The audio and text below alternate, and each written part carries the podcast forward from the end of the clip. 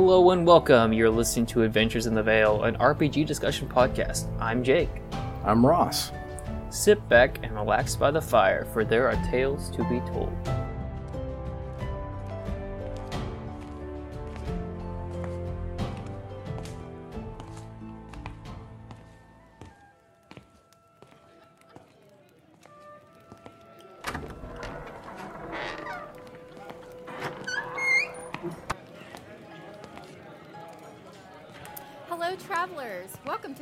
To the Cozy Crow. Come and sit by our fire. May I get you something to drink?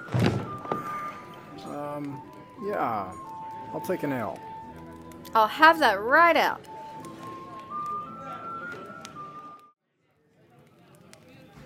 Welcome back to the Cozy Crow Tavern. My name is Ross McClure, also known as Mythic Mountains RPG, and here at the Adventures in the Vale Tavern cast, we talk about RPGs. And I'm joined again with my good friend, Jake. Hello. Welcome back, Jake. Yeah, thanks for having me back. Glad to be back.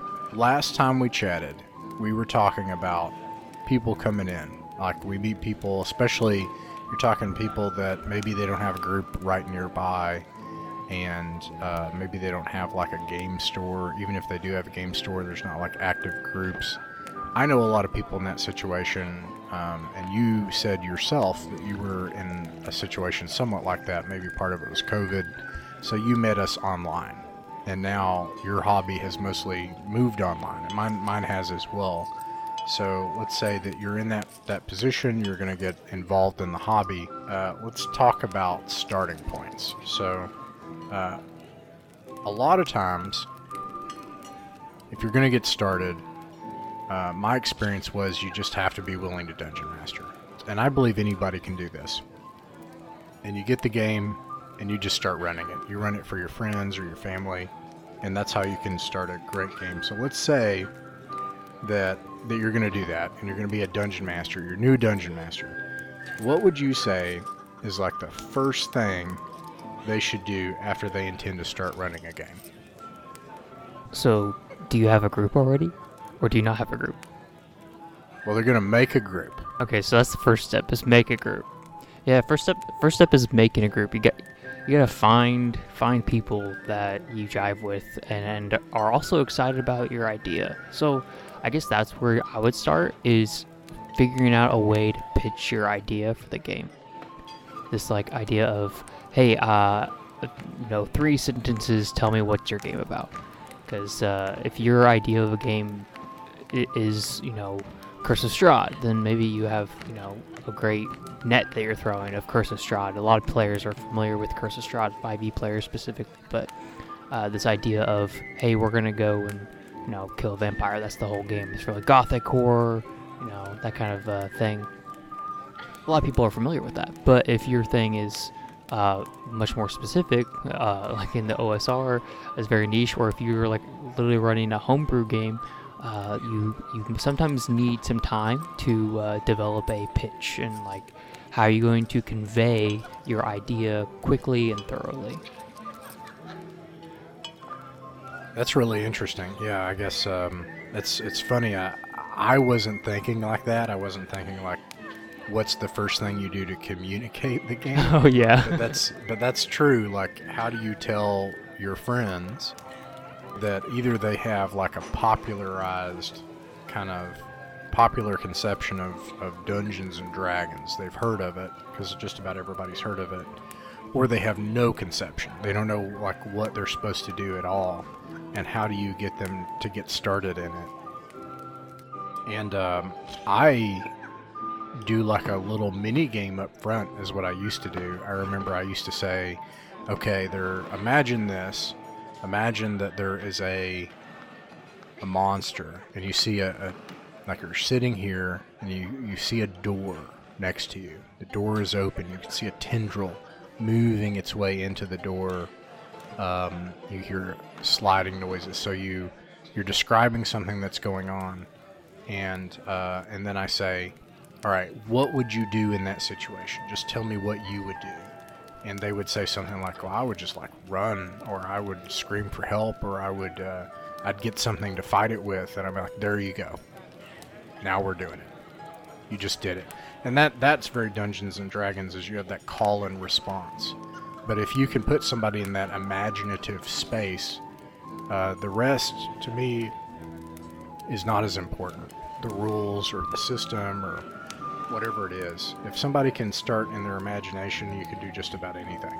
But if they can't do that, you, you that's like a showstopper. Right. That I think that's the first step is is being able to convey, you know, what role playing is or, or what the game is consistent of, and I think a good touchstone for me whenever I'm approaching players is video games and movies. I think those are like the two things. Like, hey, have you seen this movie? Have you played this video game?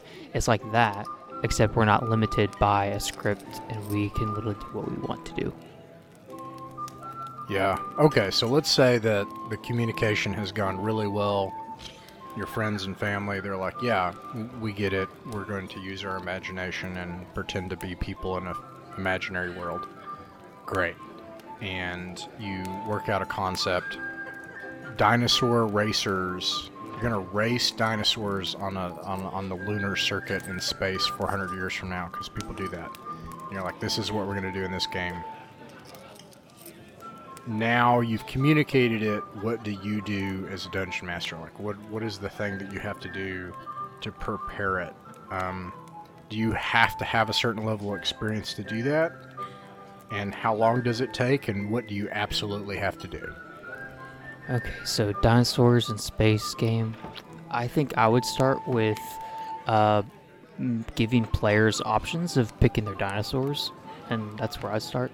I, I like okay, so yeah, big picture here. When you're starting to plan a game, it, it just really depends on the game. Like, it's really hard to get really specific without getting really specific about the game that you were trying to prepare well let's for. let's talk about dungeons and dragons right because I, I All right, that's where many people start. That's how many people are going to start. They're going to buy a Dungeons and Dragons thing. So let's say that you're going to run Dungeons and Dragons and you're a new dungeon master. What is the thing you have what, what do you have to do? What do you got to prepare? How long does it take? And is it possible to do that if you're brand new? when I started uh, running RPGs, uh, I started by running a campaign, and my campaign is a homebrew sandbox campaign called Mythic Isles. And back then, I would literally prep everything. Uh, I would I would take the idea of this uh, closed matrix, and I would spin. what does that what does that stuff mean though? Like imagine like this they don't know what prep is or a closed matrix or like uh, what, what were you doing? Yeah. So I would I would take a small portion of this uh, fantastical reality, and I would meticulously spend hours developing every square inch of it. I would go into Wow. I would go into writing like the textures of the floorboards and everything, and every molecule of this fantastical place was written on on a notebook, and, and it was like a, a, a setting bible where I, I had everything planned out and everything was was real and, and had this uh, quality to it, and spent hours doing that, and I probably used three percent of everything that I had written, and I had to uh, I had to develop a lot more on the spot when the game came to be because uh, turns out the players tend to go south when that's the only direction you haven't planned for. So you prepared the whole world and the things that might happen in the world, and then the players just did something that that you didn't plan for. Yeah, it, I think that's how to summarize it. I think what I did was a lot of writing down character names of people that I intended for them to meet, uh, but then they didn't go the direction of those people. And I wrote down, you know, creatures that I thought they would fight uh, and all the stats for them. Uh, but then they never went in that direction. They went in their own direction. And it came to be that I found out that if I'm going to be prepping, then I need to be putting my energy in the same place the players are putting their energy. And you know, it's a cohesive story, right, uh, between the players and the GM. So I think it like really comes down to you know the type of game you want to play. I think if you're you know running Curse of Strahd, then maybe you don't need to be playing all kinds of different stuff. You can literally just plan like, okay, I'm Strahd's gonna be here. Uh, I've got that settled. Uh, and then probably need like two victim names that he's probably going to be attacking, and you need like maybe two or three locations, uh, and and those then you're set. Like that's all you need is a location, a, a couple names, and, and, your stats your bad guy, and you're good to go. Um, what it really comes down to it is it's just you know prep what you need and, and don't overdo it.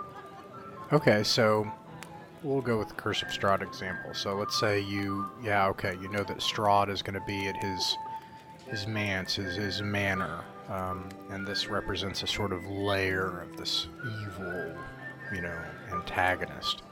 And then he has uh, his the reincarnated version of his lover, um, and uh, is somewhere nearby in a nearby village, you know, and then you've got like and then you have another village uh, that has like this innkeep. Maybe he knows some of the secrets of the world, or maybe the nearby, the the priest's son does, or something like that. So you've got a few characters here. You're saying instead of continuing to go, like, all right, this town. So there's three towns. This first town has uh, it has a tavern keep. The tavern also has a a worker. Uh, the tavern contains 12 different people in it that are there. Here are the names of the people. Here are everything they're doing. Here's the town priest. The town priest's son has been turned into a ghoul. He's in the basement. Uh, there are 12 other buildings here. Each building has a family. In- instead of doing that, you're saying, all right, I absolutely need to know the antagonist. So I'm going to have him and his motivations. I'm going to put him in there because that type of game you need to know about the antagonist. And then I'm I need to know what the antagonist wants, which is Ireena. And then I have to hook them into Ireena somehow, so I have a town where they can they can come in, and I have somebody that can guide them. I have somebody that can hook them into this. So I absolutely need those three people. By the way, that's a that's one way that you could do it. I'm going to throw that out there. you yeah. can have an antagonist, the thing the antagonist wants, uh, sometimes you'd say, what the antagonist wants is either something that the players have, or the antagonist wants the players not to have something, but they have to be at odds with the players, player characters. And then you can have a an NPC that can act as a guide, as in the hero's journey. You know, a Gandalf or something, or maybe something not so grand, but either way, it's okay to have an NPC show up and, and be a helpful NPC, as it were. So, okay, so you have these elements, and you only have three, and let's say that fits on one page, and someone has never ran an RPG before. What if they feel nervous and underprepared because they just have three names on a sheet now? That's when I go to broad strokes you have to use your broad strokes, and this is like a technique that I learned uh, recently speaking in my RPG experiences using these big premise, big picture ideas to fuel every smaller idea. Um, so, uh, Sly Flourish has their ten rules, their ten secrets, right? And you can you can use that method of write down ten things that are just true about the world, uh, and you can use those 10 things to inspire your game. Uh, but it doesn't have to be 10, it can literally be 3. You know, it could be 25, it can be however many you feel like you need confidently to um, run your game. Excuse me. Uh, but what I would say is, yeah, you need broad stroke ideas. So, uh, like you said, uh, Strahd is fueled by this uh, want to be with his lover, I think you could add, you know, some type of big picture idea of, you know, love being like the driving force, and you can engrave that into other areas of the game, uh, and, and, that creates this moment of foreshadowing. That creates this uh, feeling of gets all the players on the same train. Like gets all the players in the idea of like, oh, love is like this driving force in this world, and it's like a, a major motivation for a lot of people. Um, and, it, and, it, adds this humanizing aspect to that villain, and that's kind of one of the reasons that he's such a great villain. Uh, but yeah, broad stroke ideas. Like, oh, can you give me some examples of what some broad stroke ideas would be for a of Strahd game? All right, yeah, I'll try that. Um, so let's see. Got Curse of Strahd, Barovia, the antagonist is Strahd. Uh, I, I haven't read through the entire module. It's been a long time since I've looked at Ravenloft as well. So some of this will be made up, but let's make it up. So, first of all, Strahd himself wants something. So he represents a what in Dungeon World they called a front, um, as if they're like a weather front moving through. You're not exactly sure what the weather is going to be like, but you know that this force is moving through in the world and it's doing things and wants things. When you have this big, broad stroke you're talking about, and you understand that, when something happens in the world, you can improvise. So, to even go further back, in the end, you have to be willing to take the risk of improvising. And it's a skill, and you learn it, and you learn it more and more and more. But you could just do that. You could just make it all up and improvise everything. So, of course, that sounds pretty scary. It sounds scary to me, and I did not do that for tonight's game. I, uh, I ran Traveller tonight. Um, but I had to improvise a lot. Um, but what you can do is create things that make that improvisation really much easier. Um, so, uh, what a lot of people would say is prepare the thing that you cannot or do not want to improvise. This big front, what you can do is if you understand the fronts of the world, you understand what could naturally happen and you can convey that and improvise it. Whereas if you haven't thought about that or don't have it prepared, you'll have a lot more ums and ahs, a lot more pauses. You'll have to take a look and stop. If you're using a module, you'll have to flip through it more. It's going to move slower and it will feel more uncertain. It'll still work, but it'll be much smoother if you have a really good understanding of the world. And one way you can do that is by understanding the big forces in the world. And I would even say um, you know, like tonight's game, that's sort of what I did to prepare the game. I had, uh, instead of what Sly Flourish calls the 10 secrets of the world, he stole that. The ancient masters of the tabletop hobby would say that it's just the rumors. It's the rumor table. Cool thing about the rumor table is that the rumors face the characters, uh, which is an interesting thing. Instead of it just being the world, and then the dungeon master or the referee has to say, okay, I know this thing about the world. How does it fit into the character? How do, how do I give that give that to the character? A rumor table says this is what the character would experience by talking to someone, by asking around, or by eavesdropping, or by naturally experiencing it in the world. And so I make a list of six rumors. And they're it's best to make rumors that are like dramatic and interesting that can pull you into the world or give the player character something that they might want. Uh, but it could be something like there is an ancient lord that sits within the manor at the top of the hill um, it is said that sometimes he invites people in for a dinner but they never leave so that would be one that would be player facing the secret of that would be that Strahd invites guests and toys with their souls to trap them for eternity within his domain of dread. You know, another rumor would be an ancient weapon of power, of holiness, has been left within a, uh, uh, a nearby church. Um, unfortunately, it has fallen to some fell power, and so no one has been able to use it to free the land. You know, and you have like six of these things and if you know that, that going in, you already know things that drive the world just like you would your own world. Like in your own community, if you know, like, this is going to sound really mundane, but if you were to try to imagine what was happening in your own hometown, and you're like, all right, you're, it's three o'clock and you're on your street, you'd be like, oh gosh, three o'clock, that's when school lets out. You're not going anywhere on that street. And you would right. just know that. Yeah. Because you know that about your world. So if you can do that with a fantasy world, you'll just naturally be able to convey and talk about that as well, uh, as if it were real. So six secrets, and then uh, I think it's good to have what you're talking about. These broad strokes are six factions, and every faction wants something. They're all doing something. So there's Strahd. Um, there could be um, a witch hunter or a vampire hunter. Maybe that's a front. Uh, maybe um, the undead, uh, or perhaps the uh, the afflicted beasts of the wilderness, who only seek to devour those who enter and leave the mists. You know, so you just list like six of those puppies out.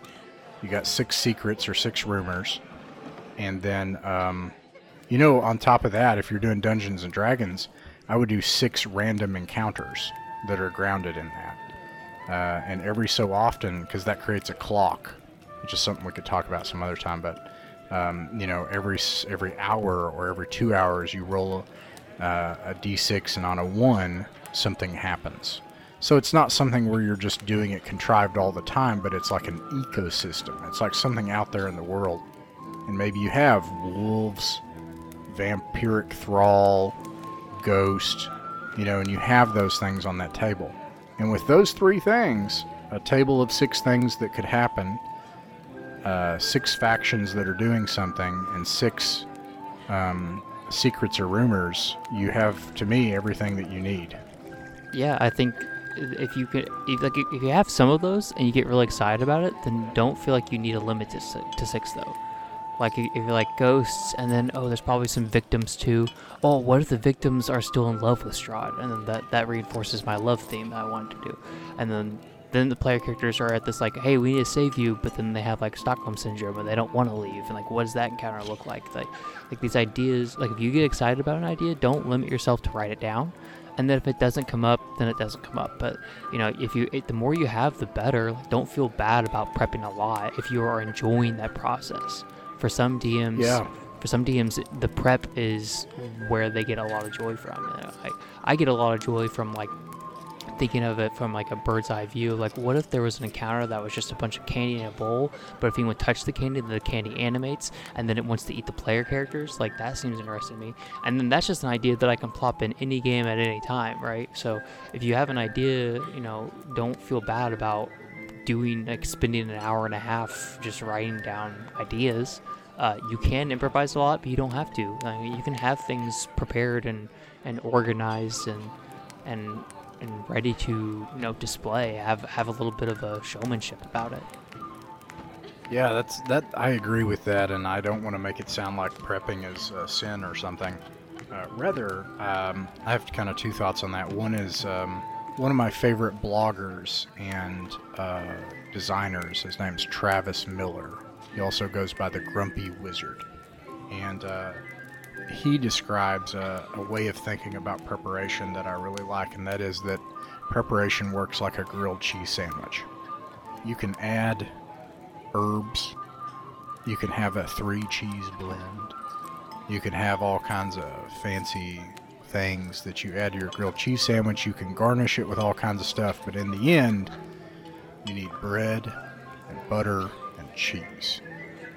If you got that, you can go. You go. You could have a great grilled cheese sandwich if you have those three things, and then everything else you can just make it better. And the other thing that uh, another person that I really enjoy what he has to say about prep. So there's this idea that there is the min- there is what you need to prep, and one of the things I did like about Sly Flourish's, the Return of the Lazy DM, was he said, "Hey, look, here's a checklist. Do this, you'll have it done in 15 minutes." That was wild to me. First of all, the idea that it could literally just be a procedure.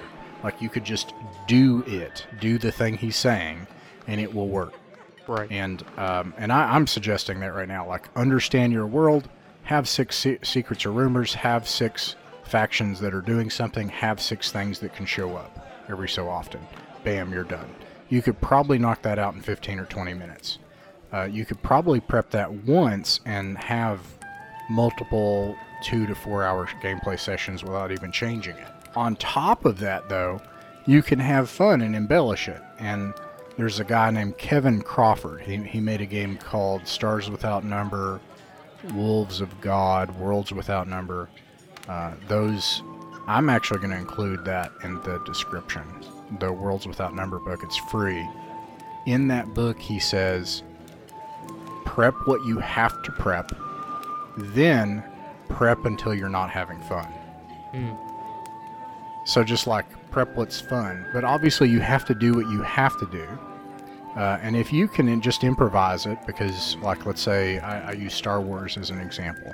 If you're a Star Wars nerd, like an absolute nut, and you know where all the cities are on Tatooine, all the major settlements, Mos Espa or Mos Eisley, you know all those different mosses, whatever. Mhm.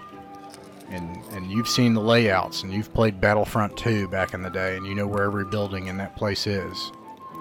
And you think you could just like convey that to a friend? Hey, don't worry about it. Don't write anything down.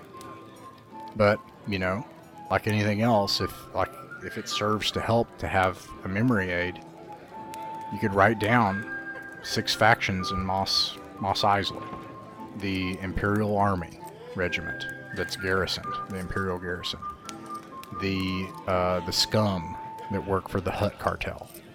Uh, the Hutt Cartel wants to try to squeeze out local businesses. The exchange is uh, trying to become legit, and they're trying to develop a partnership with the Imperial Garrison. The Imperial Garrison wants a status quo. You know, and you do that for six factions, and you understand that. You don't have to have every detail. Do that 15, 20 min- minutes, bam, you're done. Everything else now, now you're just having fun. Yeah, I mean, you get excited about the idea, and like, what if there's a speeder guild and we have a bunch of speeder bike guys, and that, Right, and that, that, wow, that sounds fun, a speeder guild. yeah, and then you just have like that guys, but then then you're like, well, what, if there's a speeder guild, there's probably like Jabba problem, so maybe that's like the first encounter I need. It's like a Jabba infestation, and, then- have all those guys show up with ion guns. Yeah, I mean, if you if you know it well enough to start going, then yeah. But, but if you if you need, you gotta start somewhere. That's all it is. You start somewhere, and, and wherever you are excited about or whatever you know about, start there, uh, and then just spend a little bit of time, you know, of of however you determine the time limit too. Like if, if you need an hour, take an hour. If you need ten minutes, take ten minutes. You know, don't feel bad about needing more time or or only needing you know ten seconds. Like I, only need you know what you need, and then you're confident about it. Then you go. You know.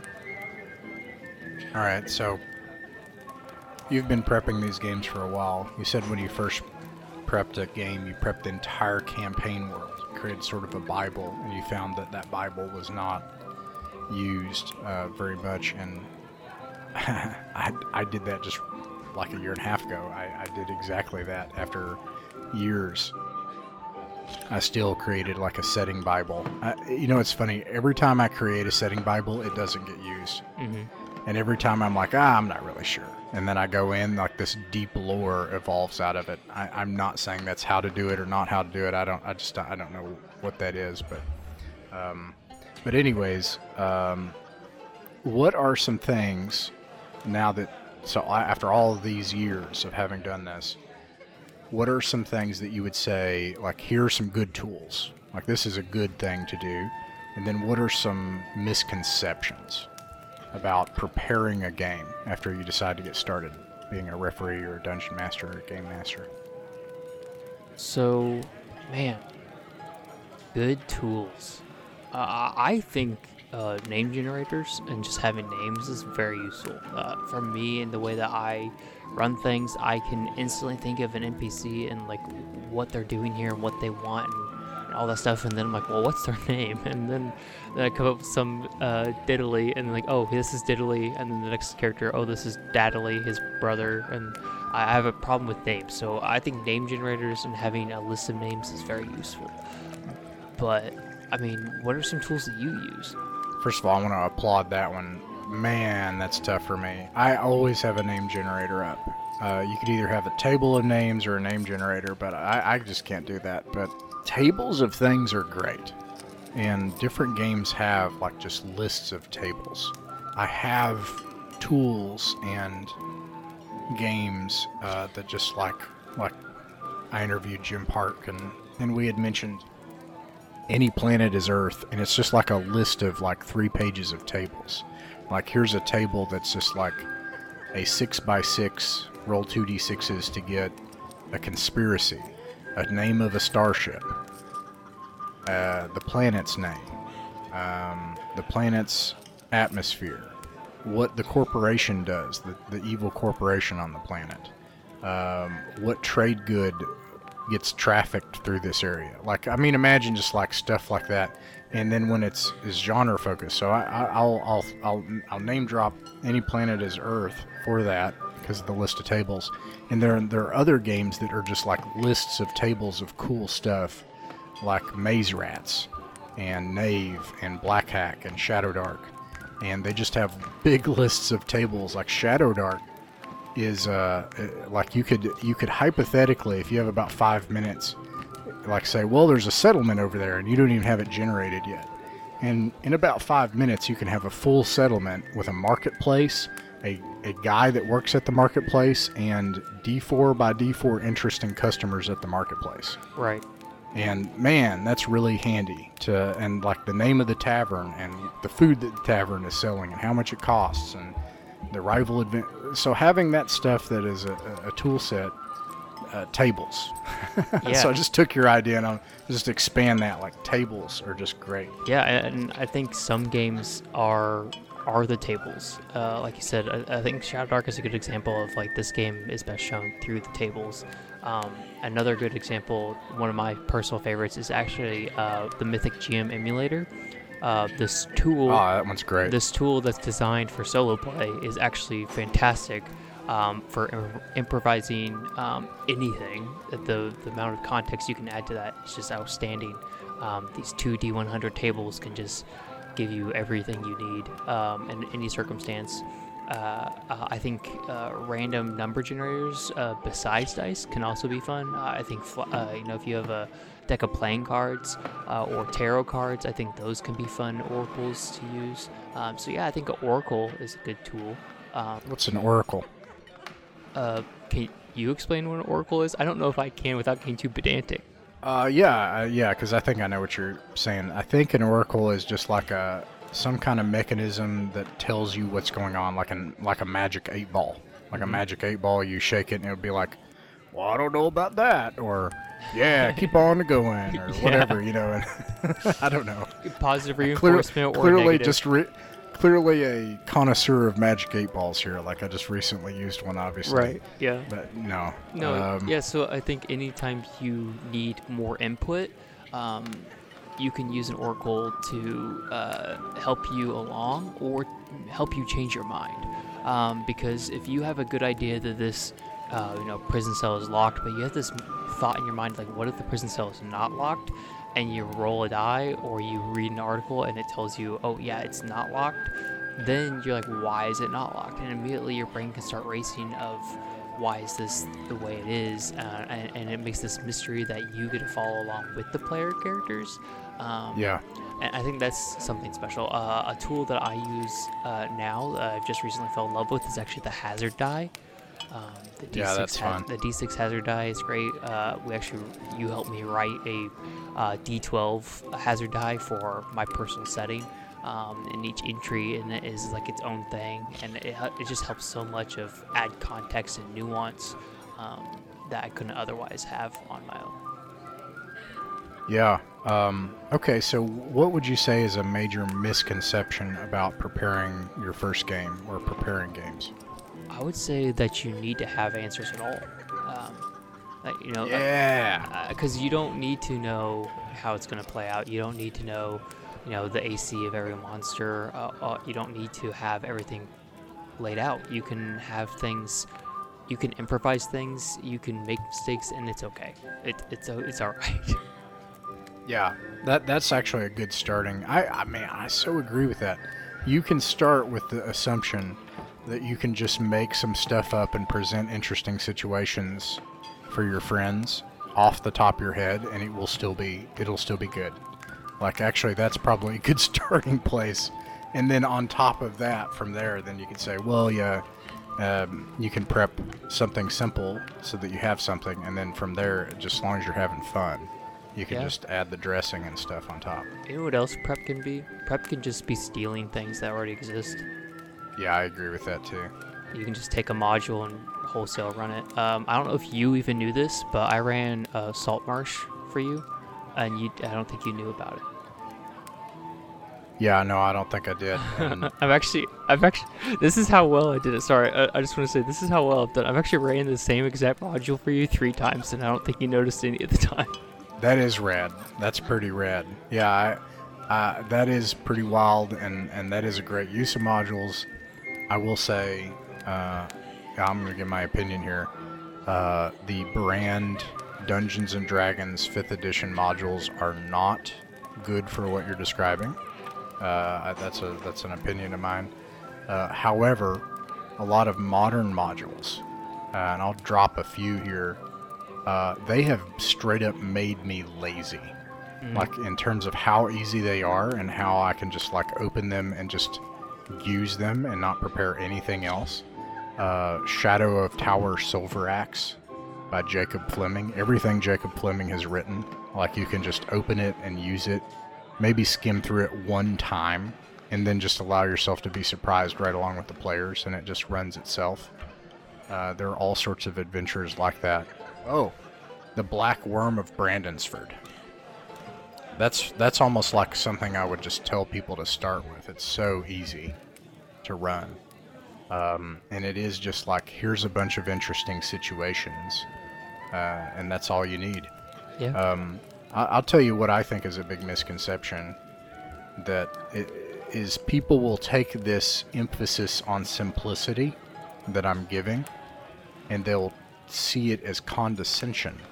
They'll say, "Oh, well, you don't think I'm smart enough," and the truth is the opposite that the secret to me to getting started is both simplicity and eventual mastery of tabletop role playing game preparation is then finally in simplicity. It starts there, it ends there.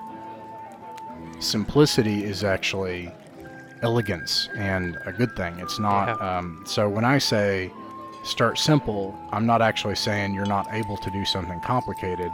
I'm saying that that is a mark of doing it well. right. Yeah. uh, is when you can be simple.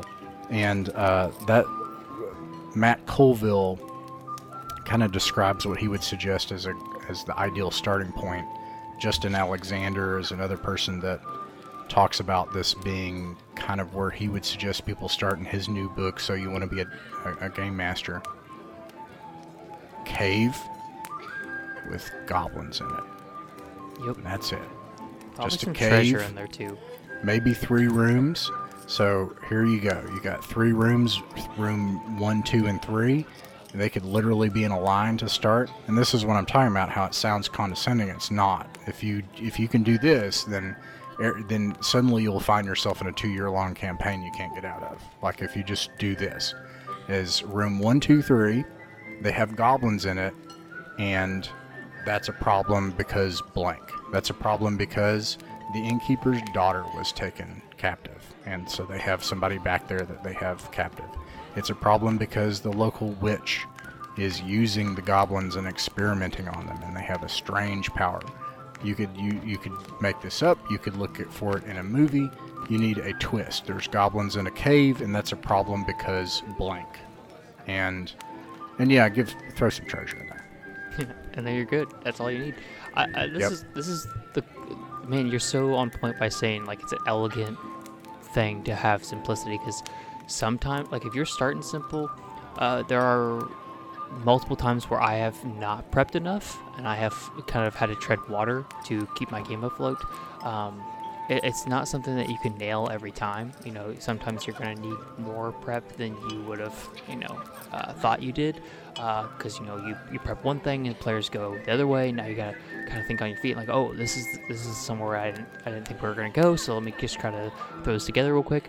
And you know, having the elegance of knowing what tables you need, what oracle you need, what what tool to pick up and use, that is that comes with experience, and that's and, and knowing when you can just make it up and when you need help um, is a good place to um, recognize. Like that, I think that's like where I would start. Is if you are a new DM, uh, GM, referee, whatever, and you are starting to run a couple games, uh, recognizing where you need help and where you don't is how you can improve your prepping um, and make it more efficient in the future. Yeah, and actually, this kind of keeps getting brought up. Anytime people talk about preparation, they'll we will always mention, well, the players might do something unexpected, and um, that's true. Uh, actually, that's a good thing. That's actually the engine that makes the whole thing work, obviously. But it's also okay. Like, so we're talking about people that they've never done this ever, right?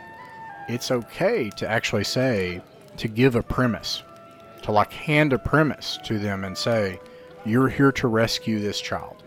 You're here to get treasure." Especially if you're doing an old school Renaissance game, which I think uh, many of those are the easiest way to start Dungeons and Dragons. Uh, it is good to actually say, listen, you get experience points and you win this game by finding treasure and making it out alive. On that premise alone, a dungeon full of interesting situations, treasure, and a random encounter table, suddenly you have everything you need and almost need to prep nothing. Um, and just the gameplay procedures. Uh, but that premise could be something else too. So, like, we're doing a one shot right now of White Star RPG, which is a science fiction RPG, and it's linear. It's uh, they're going to a planet, and there's a evil sword that they have to get.